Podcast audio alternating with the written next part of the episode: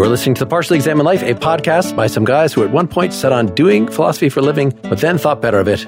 Our question for episode 280 is something like How does science make progress?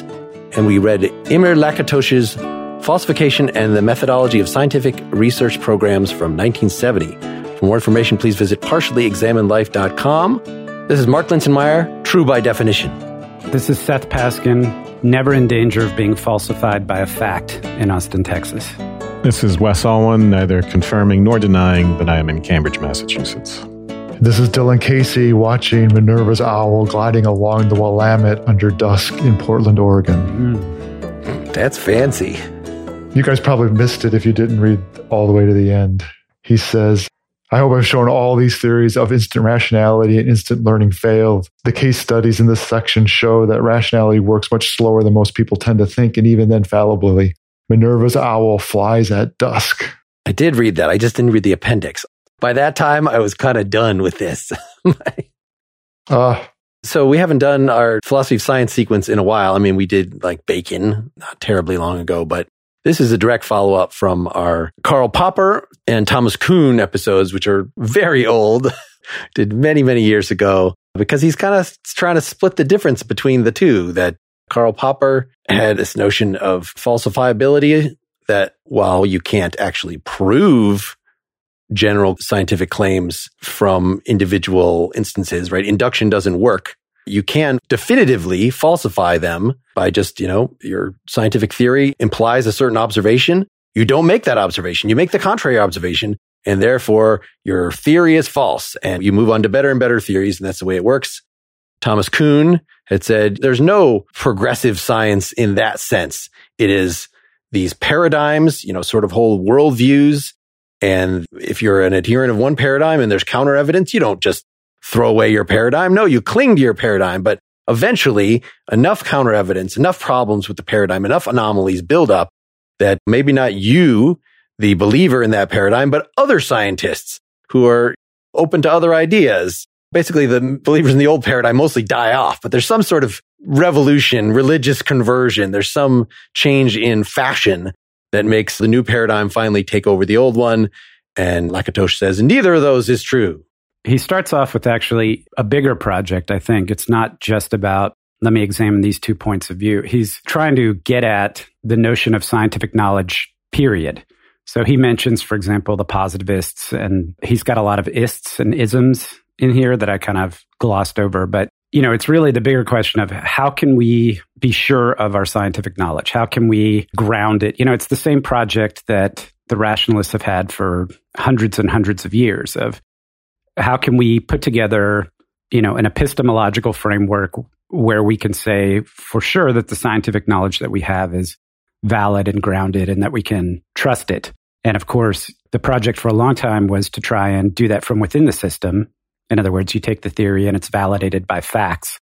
And there's a kind of project like that. And then you get to an understanding that you can't prove from within the system of knowledge that the system of knowledge is consistent and valid. You need something outside the system to be able to do that. And then you have all these strategies about how you can counter that so that you don't have to have a metaphysical theory to feel comfortable with the validity of your scientific knowledge. And so this goes way, way, way back. It's not just simply a, a 19th or 20th century problem. This concept of that you're getting at, Seth, of, you know, there's an epistemological component to this, as in what counts as knowledge. And in this case specifically, what counts as scientific knowledge.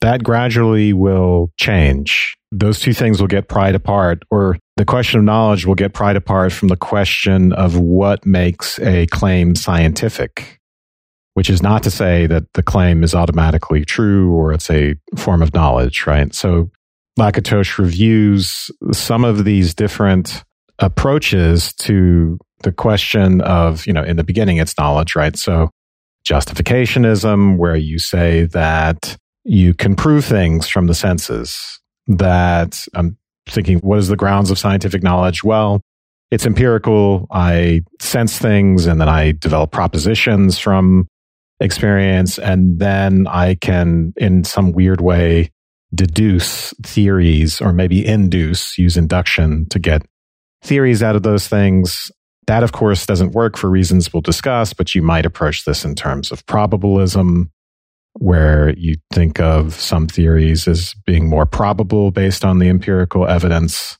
something that also doesn't work. So Popper's radical insight, or at least according to Lakatos, that's what it is, is that you talk about this in terms of what makes a claim scientific, even if it ultimately ends up being false, right? And that is just the, that you specify what would falsify it. And this is the kind of talk we hear a lot today, right? Which is, it's really interesting. I don't know, just even in popular discourse and political debates, or maybe quasi theoretical debates, you'll hear people say things like, well, that's not even falsifiable. You know, that's nonsense. That's been a very influential idea. And one of the principal value of this reading is just how meticulously Lakatos shows the weaknesses of Popper's falsificationism, even as he considers himself within the tradition of Popper and developing a more sophisticated variation on falsificationism. But that more night, what he calls a naive view, just that'll turn out not to work at all. Science just doesn't work like that. As Mark said, it's not just that we have these bold conjectures and then it's Newtonian mechanics one day, and then we find out something doesn't fit with it, and then suddenly, oh, Newtonian mechanics is refuted, and now we're on to general relativity. No. Part of that is that so much of falsificationism rests on crucial experiment ideas, and that there's sort of a silver bullet solution to showing a theory's wrong. And Lakatos goes through pretty, as you said, meticulously showing how that isn't how it works. And then also providing, apropos of his own account, Uh, his own way of talking about science, providing an alternate theory, an alternate account for how science actually works. And that both answers the problem of its dynamic nature, that theories change, as well as its entrenched nature, that it takes a long time for things to change and its messiness. And then all the while maintaining, at least from Lakatos's account, maintaining its rationality. I think that Seth's absolutely right. He's fighting a fight that's been around for a long time. He frames it as the demarcation between science and pseudoscience, which he points as having, you know, vital social and political relevance. And harkening, you know, back to science as being the word for knowledge. And he'll point out that, you know, depending upon your authority, at some level, over and over again, different authorities will render a judgment about what counts as science and what counts as pseudoscience. And he wants to articulate that line of demarcation as something other than the whims of who's ever in power and the whims of fashion, which is the problem with Kuhn, according to him, that Kuhn removes the line of demarcation from being anything rational at all. Yeah, Kuhn does something that's very popular today, right? He tries to give an explanation of scientific change in terms of human psychology and in terms of sociology, which, of course, the implication of that, or Lakatos's claim about that, is that it means that scientific change is essentially irrational.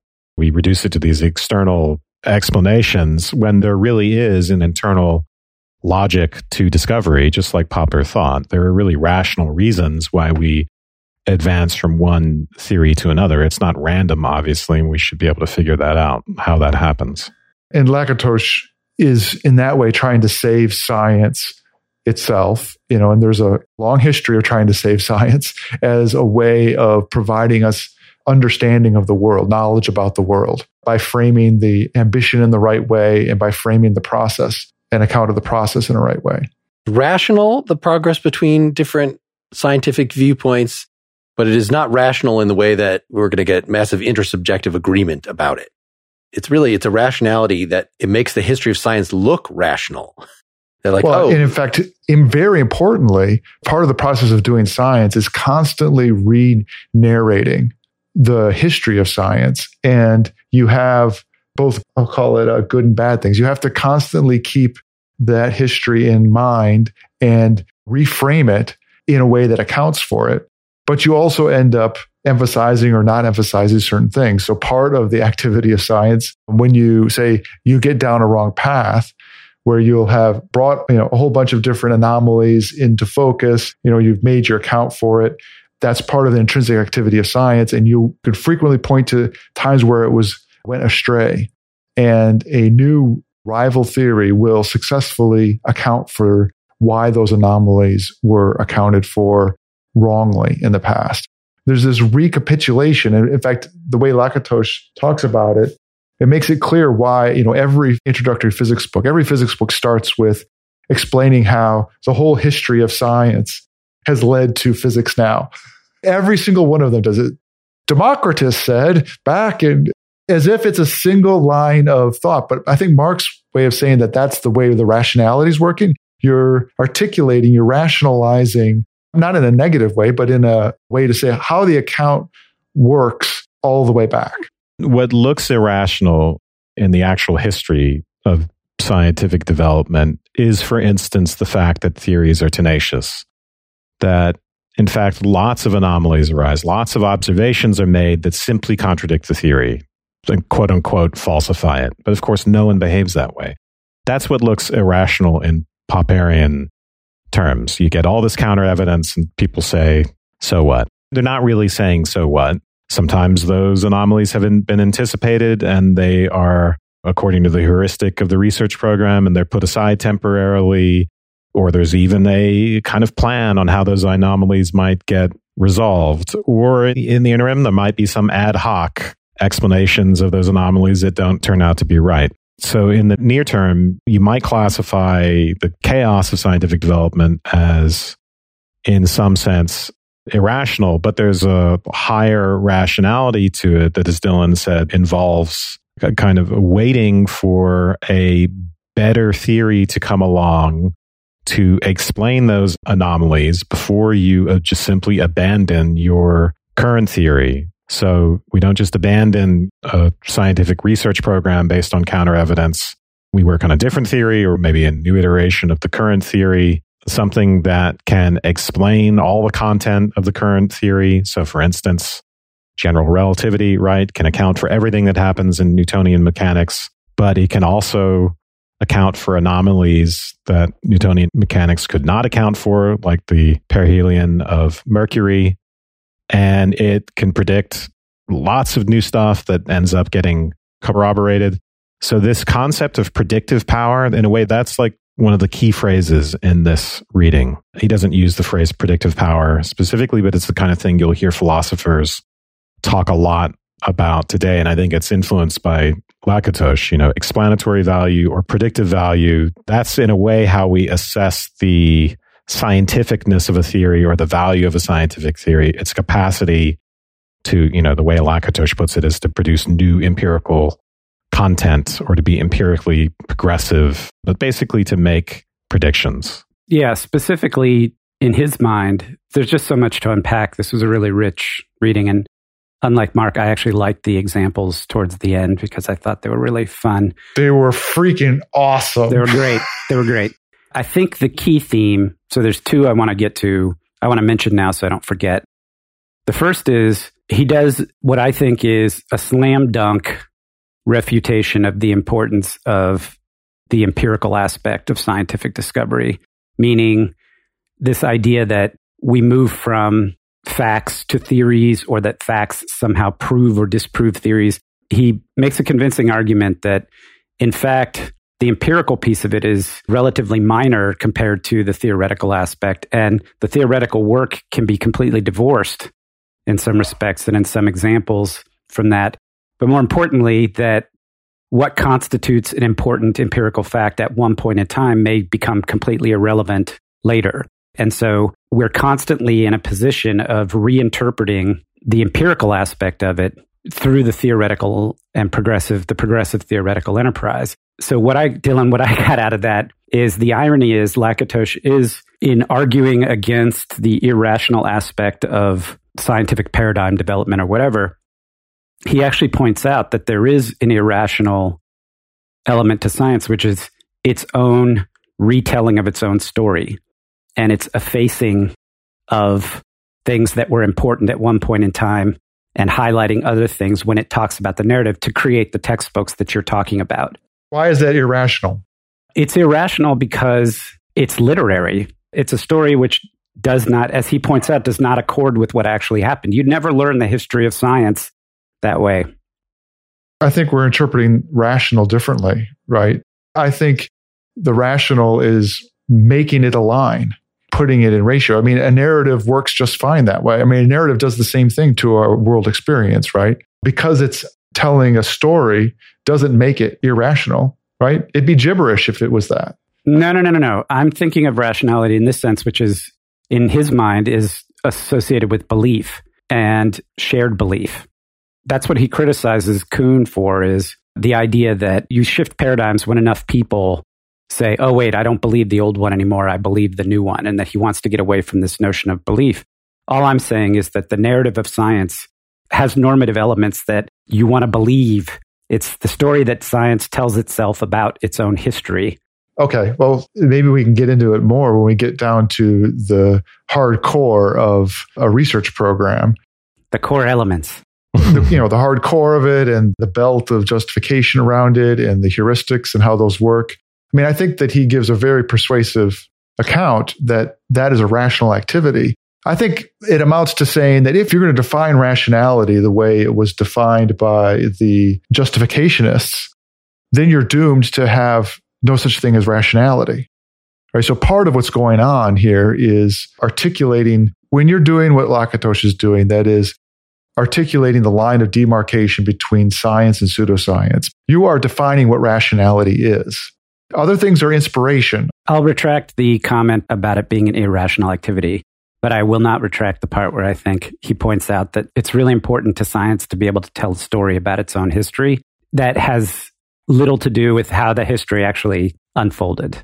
Can we just say what the research program, what that term is, since Dylan just sort of brought it up in the middle of a sentence, but it is the key, you know, his solution here. So he's trying to split the difference between Popper and Kuhn, which is kind of a funny way of thinking about it because he is in this work obsessively goes over Popper's argument and different versions of it and has so much respect for Popper, has very little respect apparently for Kuhn, but yet his position kind of, if you sort of were just evaluating it abstractly, is closer to Kuhn's. It's just that Kuhn has these ideas of paradigms, which are sets of theories, sets of practices. So Lakatos just takes that, but renames it research program.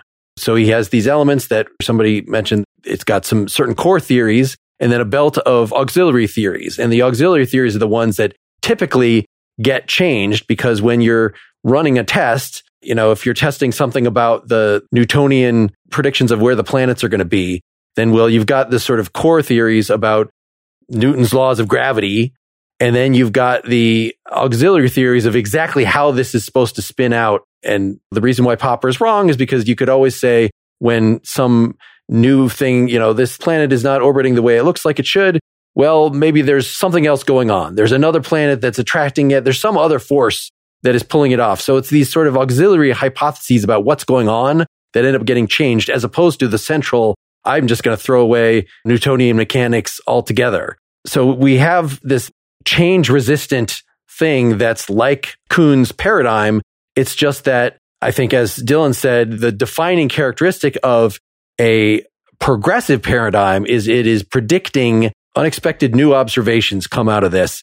And it's not even that it's addressing all the anomalies that the previous version did. Maybe the anomalies in the previous version carry over into the new research program as well. It's just that a couple really dramatic predictions, you can say this is going somewhere. This is a progressive program. And it's not just that, you know, unlike for Popper, where they're just like Marxism is just unscientific. It's just bad. It's that there's an evolution to these research programs that when they start, they're making all these sort of predictions. And if those predictions are confirmed, then it continues to be progressive, but probably over time, at some point in comparison to some other candidate theories, the things that are being predicted are not coming true, or rather the alternate research program is giving a more accurate prediction of what's going on. And so that's what's supposed to be rational about why you would choose a progressive one over a regressive one at a given time is because the progressive one is predicting more stuff. But that doesn't mean that anybody who's working in the regressive one is completely irrational by trying to turn that back progressive again to, you know, keep working on it. It comes down to some sort of judgment call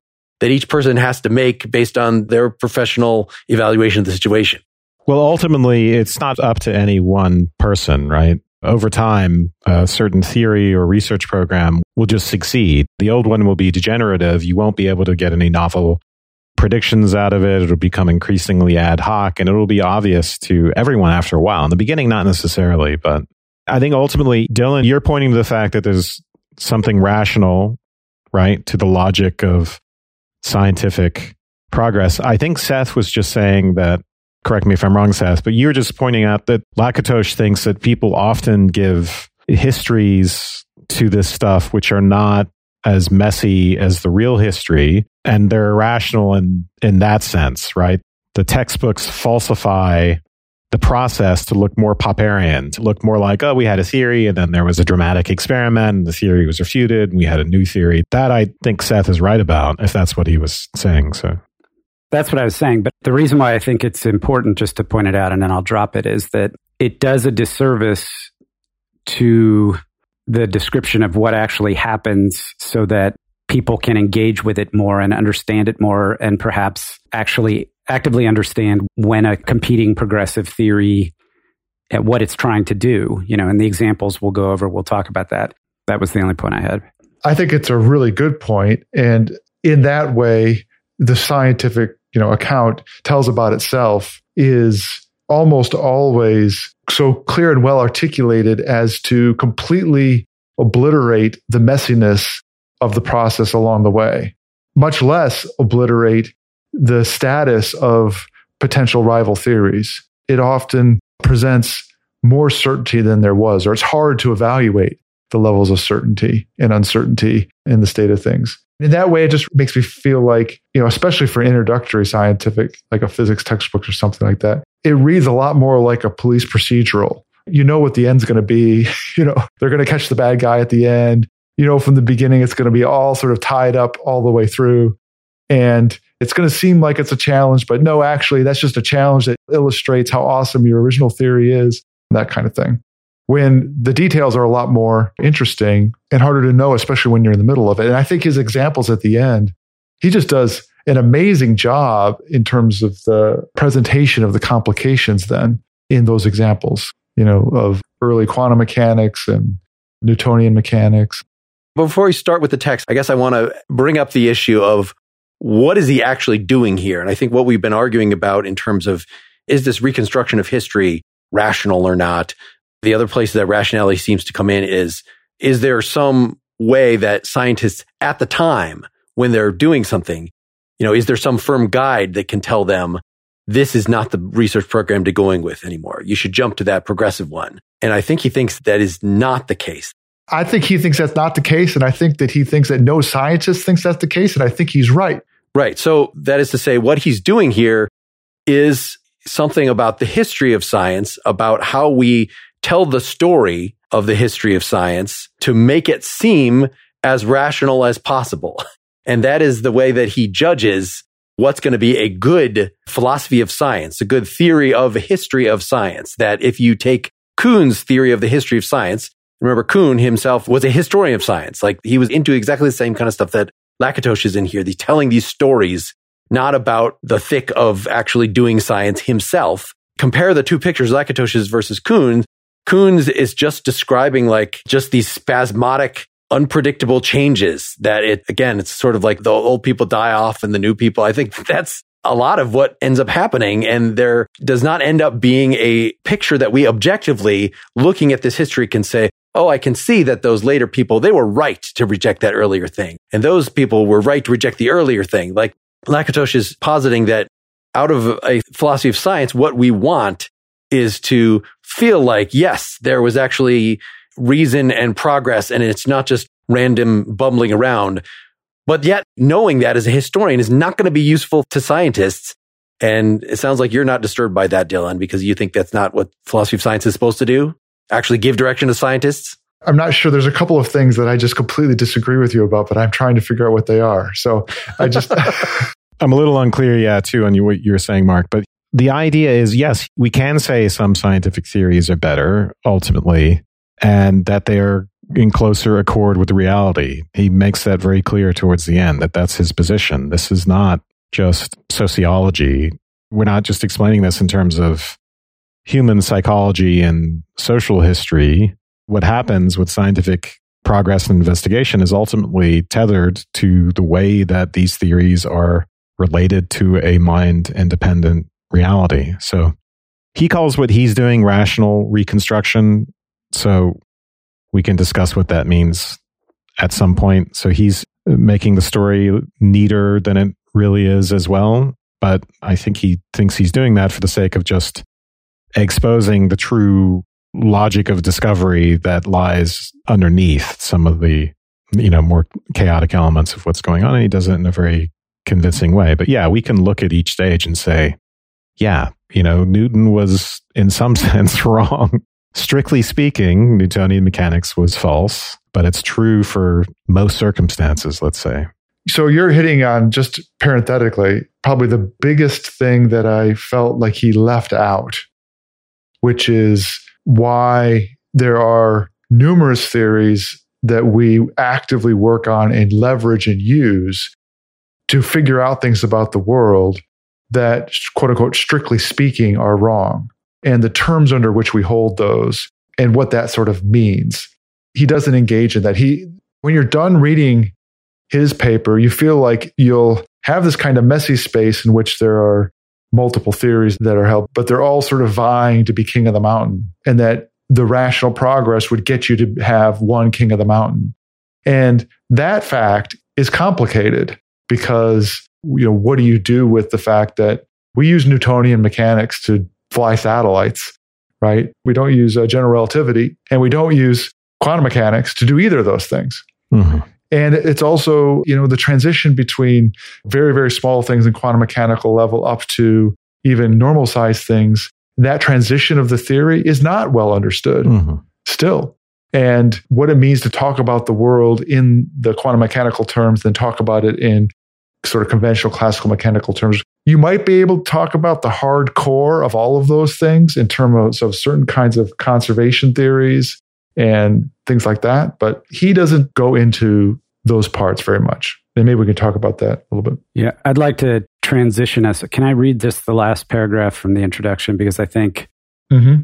we're talking about the epistemological aspect of it. But for him, this project is much bigger and much more important. Are we ready to go there, Mark? I see your face. Can I just clarify what this introduction is? That it's actually a separate essay. So the essay that we're mostly focusing on is falsification and the methodology of scientific research programs from 1970. The book that I picked that we're reading it out of is the first full chapter of the methodology of scientific research programs, philosophical papers, volume one. And the introduction after the editor's introduction is something called Science and Pseudoscience from 1973. So it is in some ways redundant of, but it's, you know, really readable and short. It's like a seven page summary. Go ahead, Seth. All right. So he sets out saying that the goal here is to try to understand what the criteria for defining scientific knowledge would be so that you can determine what's science and what's pseudoscience. And he says the problem of demarcation between science and pseudoscience has grave implications also for the institutionalization of criticism. Copernicus's theory was banned by the Catholic Church in 1616 because it was said to be pseudoscientific.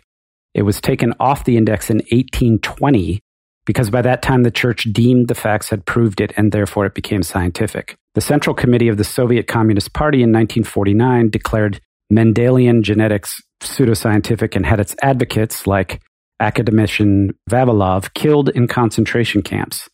After Vavilov's murder, Mendelian genetics was rehabilitated, but the party's right to decide what is science and what is publishable and what is pseudoscience and punishable was upheld. The new liberal establishment of the West also exercises the right to deny freedom of speech to what it regards as pseudoscience, as we have seen in the case of the debate concerning race and intelligence. All these judgments were inevitably based on some sort of demarcation criterion. This is why the problem of demarcation between science and pseudoscience is not a pseudo problem of armchair philosophers. It has grave ethical and political implications. I would add to that that this is not really just applicable to science. I think this has very broad applicability to intellectual debates and political debates, even to the concept of free speech, I think in some ways, when people are discussing, not that I want us to get off on the sidetrack, but just as a general observation before we dig in, when people talk about the question of free speech, they are often talking about what their model of discovery is or what they think it should be, how discourse should be structured, and how different theories within discourse ought to be evaluated and how they compete and replace each other. Maybe towards the end, I can explain that a little more if there's time. Yeah, I was thinking of that a lot, you know, since we just did the critical race theory, that if you say one of the core tenets to our worldview right now is that everybody is approximately equal, then I'm not going to be interested in your differential measuring people's IQs according to whatever grouping because whatever you come up, even if you come up with this group says much higher, I'm not going to conclude from that that like, well, that is just the genetic basis of that or something. I'm going to say there must be some environmental thing, you know, because it won't be the core that's going to shift. It's going to be one of the something about the way you did the measurements. That must be pseudoscience. Just don't even do that. Don't even look into that. So I think a good place to start in section one of the essay that we're concentrating on, he goes ahead and gives a lot of different definitions of justificationism, probabilism, and then Popper's falsificationism, which we talked about a bit, and Kuhn. But it's section two where we really get into the the meat of his refutation. I don't know what you want to call it, but his critique of what he calls dogmatic or naturalistic falsification, which he sees as the what he calls the weakest brand of justificationism. So I thought maybe getting at those three different, what he calls two, but really turn out to be three different false assumptions would be a good starting place. Although it sounds like, Mark, I think you're probably going to want to define justificationism now. Yeah, I mean, just that first step, because I think, you know, this is something that came up in somebody's speech very, very early in this episode was that Popper's first move that Lakatos discusses was to prove that you can never prove a statement based on an experience, right? He says it that baldly. And that sounds just absurd to most people. He says this is a basic piece of logic, but escapes the notice of most people.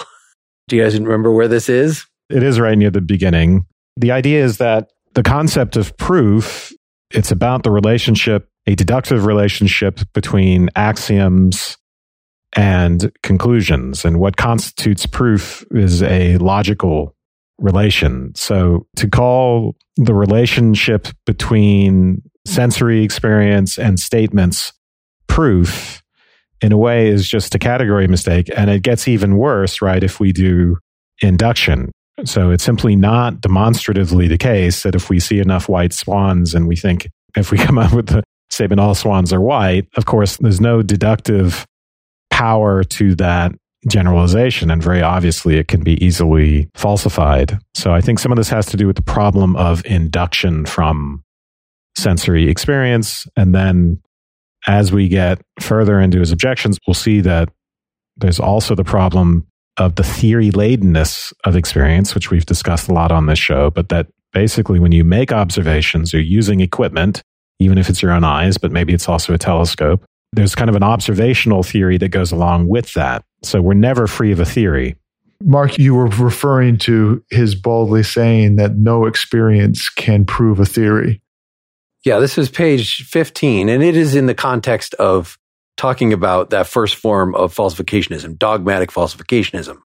But I think it's supposed to follow from the reason that the justificationists is that the kind that's before Popper. So there's justificationalism, probabilism, and then we get to Popper. So justificationism is the idea, right? Our scientific knowledge is things that we prove via the senses intellect, which I've called a category mistake.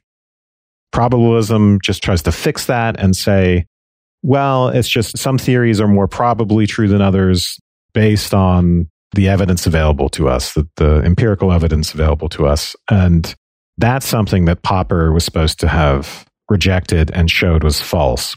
And I don't know that story, and that's not a story that Lakatos puts in here. It's too bad that we can't pause for that because that seems really interesting that all theories are equally improbable. Because, like, that's something, you know, I felt that was definitely a stage in my even belief in God kind of thing. Like, well, you can't prove that there's no God or that there is a God, but you could come up with probabilities. It seems unlikely that there's some sort of being in the sky, you know, just. Right. We did a whole episode on that. Who's the author again? Mackie. But, you know, strictly speaking, according to Popper, that's all hand wavy bullshit. Like that you can't, for whatever reason that we can't spell out here. uh, yes, all theories are equally unprovable. All theories are equally improbable, equally probable. Yeah. You can't do the math. I mean, isn't the sketch of that goes back to the provability of fundamental axioms or the givens in a given theory, and that those have a status that is just not provable and doesn't land on a scale of probability. That's a good point. Yeah. Yeah. And, and the fact that they don't land on a scale of probability is directly related to them not being provable because probability just makes it so that you've sort of stretched out the provability from being it's either yes or no into some sort of degree, but they're of that kind. When Wes calls that a category mistake, I think that's exactly right. You've made a claim about the status of those givens in the theory that make them a kind of entity that they're not. They don't have a status of being probable or improbable, that you can't number them that way. Did anybody re listen to our Popper episode before this? No. I was thinking about listening to Popper Kuhn or. I felt like we probably didn't do justice to the subtlety that Lakatos is pointing out in Popper. That, as far as I remember, all we really dealt with Popper as what is here called a dogmatic falsificationist, right? Science grows by, this is page 13, grows by repeated overthrow of theories with the help of hard facts. For instance, according to this view, Descartes' vortex theory of gravity was refuted and eliminated by the fact that the planets moved in ellipses rather than Cartesian circles. There are a few different elements to this characterization of dogmatic falsificationism. And it's not just that counter evidence can refute a theory because anyone would say that, you know, that there's a possibility of that. It's just this idea that a proposition is only scientific if you can spell out the way in which it might be refuted. So you specify in experiments in advance how you would refute it. And that's why certain statements in Freudianism or Marxism, right, are just treated as metaphysical for Popper or pseudoscientific because they're not falsifiable. Right. And as I said, this is an accusation that people frequently level at each other today. You know, you're speaking nonsense. The statement you're making, there'd be no way to say whether it's true or not. There'd be no way to falsify it. The other aspect of dogmatic falsificationism is just that there is this sharp line between theory and experiment. So, as Lakatos quotes someone, man proposes, nature disposes. And that what we're trying to do or that what happens during scientific change involves this kind of conflict between these two very well defined categories one theoretical and one observational. And as we'll see, he gives us three misconceptions operating in this point of view. Well, and one of them, so that quote on bottom page 15, top of 16, the truth value of the observational propositions, you know, that supposedly then would falsify something, cannot be indubitably decided. No factual proposition can ever be proved from an experiment. This is what the thing that I thought in isolation sounds really radical. Propositions can only be derived from other propositions. They cannot be derived from facts. One cannot prove statements from experiences no more than by thumping the table. And that's a quote from Popper. Sorry, you're on to the second assumption, which is. I know. I just thought it was the most dramatic of them, like that we might as well lead with it. It's, yeah, okay. This is one of the basic points of elementary logic, but one which is understood by relatively few people even today. So justificationism, we're thinking was wrong because induction doesn't work, right? That if I view swan white, second swan white, third swan white, I can never prove from that all swans white. And if that's the model, that you think that science is supposed to follow, then like way back to Hume, he just showed that that never works. In fact, it doesn't even, as we were saying, make it more probable, strictly speaking, that the next swan will be white. Like you just don't know. Yeah. But this is not just about generalizations. This is about individual facts that I want to say. It's hard for me to, yeah. Can you explain this a little further? I, I really so he uses a convention. I too struggled with this a little bit, but he uses a convention where he talks about observation and then observation in single scare quotes. That's later and that's Is complicated. That Yeah, it's much later. That's the methodological falsificationism. Yeah, but we can't do that here in the dogmatic section. It's going to be confusing. Okay, well then I'll hold off on it. That's the hallmark of dogmatism is not being ironic about it. right. exactly. Yeah. This thing that Mark that you're pointing to is just I think it's what we've already said, which is what he'll say is that no factual proposition can ever be proven from experiment because propositions are can only be proved from other propositions. It's a derivation relation. So again, this is just a category mistake about how experience is related to our axioms. But I wanted to back up to the first one, which to me is more important and interesting, which is just that there's no clear difference between observational propositions and theoretical propositions because, you know, we've already pointed to this, but observations imply instruments and the theories related to those instruments, right? So Galileo's telescope implies an optical theory so that when he makes his observation, and apparently it was controversial in his time, you know, someone might object, well, you're seeing with the telescope isn't necessarily really there because of X, Y, and Z about the instrument, let's say. So in each case, there's a theoretical component to our observational statements. And then when he moves on to the second step, and then each of these is kind of builds on the other, he'll say, well, even if that weren't true, even if there weren't a theoretical component to our supposedly basic statements, we still couldn't call them proved. I guess I read those as those two objections as saying the same thing that the reason that you can't derive a factual proposition from an experiment is because the experiment, the observation is always going to be theory laden. It is always like for you to even say what that thing is that you just experienced, you're coming at that with some sort of theories built in. So this is kind of like that Hegel's, you know, you thought you could have sense certainty, but actually you had to bring in sentences. You had to bring in language and that involves theories and those theories could be wrong. So the, you know, that's why the observation is not going to actually prove anything. It has to fit into some sort of mental framework that you already have in place. He's granting the first one, though, for the sake of argument. So even if there were no such natural demarcation, logic would still destroy the second assumption. This second one, he's already granting for the sake of argument that we could have non theoretical observational propositions. And I think what he wants to do in number two is something different and it's logical as opposed to having to do with a theory of observation. Isn't part of the point that an observation or an experiment, it's simply descriptive. When there's a fact and you put a name to it, you put a proposition to the fact, it's simply like saying swan white. And the jump to all swans are white is not a jump that can be made. It's like the is ought distinction in, in some respect, where you can collect as many facts as you want, but there's no logical way to get from the descriptive element into the theoretical element, which entails the predictive capacity that you're looking for. But it goes even for singular statements. So my iPhone is blue. That proposition is not proved technically by the my experience of my iPhone being blue because proof is the wrong word. Proof is illogical.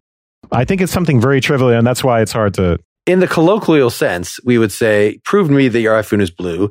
You show me your iPhone and then I see that it is blue and it is therefore proven to me. But what that is overlooking to me is just this, again, this theory ladenness of there are other possible reasons why I could have that experience. I say, I'm asking you to prove something and you actually do some sort of magic trick. So you don't actually have a blue iPhone there at all. It is a picture of an iPhone that is blue. You don't even own an iPhone. You know, you've fooled me. You inject me very quickly with something that makes me hallucinate an iPhone. There are all, all sorts of alternate potential explanations that we make the assumption in an experiment, as he says explicitly later, that all other things being equal, right? So that if perception is reliable, if my color senses are working, if there's not weird lighting going on, then putting this thing in front of me is going to constitute a proof. But that's a lot of ifs. I don't think so. Sorry to keep disagreeing about this, but I don't think it would constitute a proof, even if you had what Lakatos called a well confirmed ceteris paribus clause, meaning you'd controlled for all the variables. I still don't think that's proof, but it's hard to arbitrate this because he just gives us so little on what this means. I'm willing to grant the grammatic logical point, but when we're actually thinking about real situations and what would count as proof, as I was just describing, we have to admit right? That there's a relationship between observations and claims. If we say there's an unbridgeable gap, it's like is and ought, then we could never argue for anything. But that's what he's saving, right? He says at the very beginning of the essay that the notion of provability, I mean, he alludes to the idea of correspondence, like a correspondence theory of truth. And he basically says once you realize that you can't do this, you try to patch it up with a fallibility or these other things. But what you don't understand is you're still working in this correspondence paradigm that's just fundamentally broken. And he's trying to address that. And I think that the brokenness of the paradigm is exactly what you're saying, even if you are struggling to accept it, Mark, which is a mere observation of any sort cannot act as proof for truth or falsity of a non observational statement. We're getting bogged down on Sorry. a yeah. tiny paragraph in this long reading.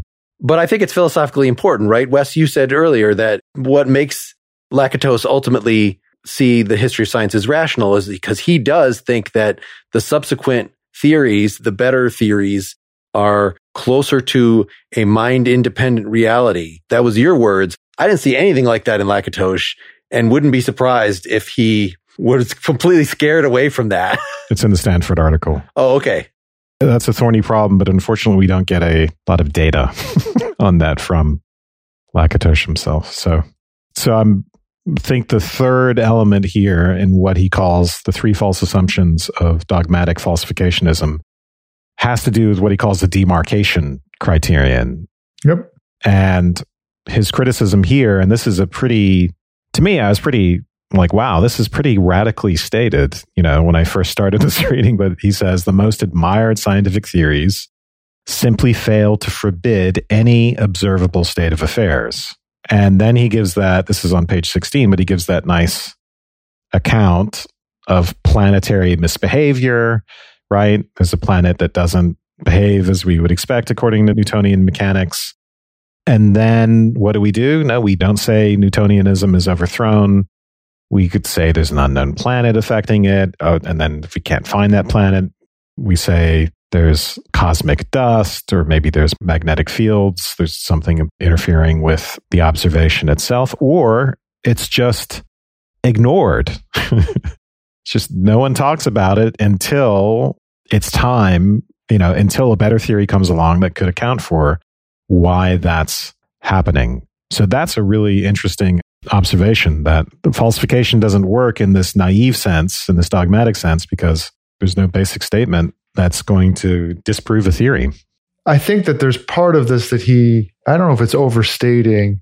I think he's certainly right that theories are resilient in this respect. That, you know, if someone says, oh, well, look, I have this observation that is inconsistent with what Newton's theory says. I mean, the first thing you'll say is, well, it's inconsistent with the way in which we're playing out Newton's theory, but that means we need to understand Newton's theory better, or we need to play it out to account for these kinds of circumstances, or we're just not understanding the situation clearly enough. And he does say that, or things will just get ignored. And I suppose there's a certain amount of that that's true, but there's also the effect that certain levels of inconsistency will regularly get grabbed a hold of within a, I'll use his term later on, within a research program, that they will be a grand irritant and the research program will keep coming back to trying to figure out why do I have this inconsistency? And there will be arguments about whether or not you need, I'll call it new science in order to account for that inconsistency. Do you need to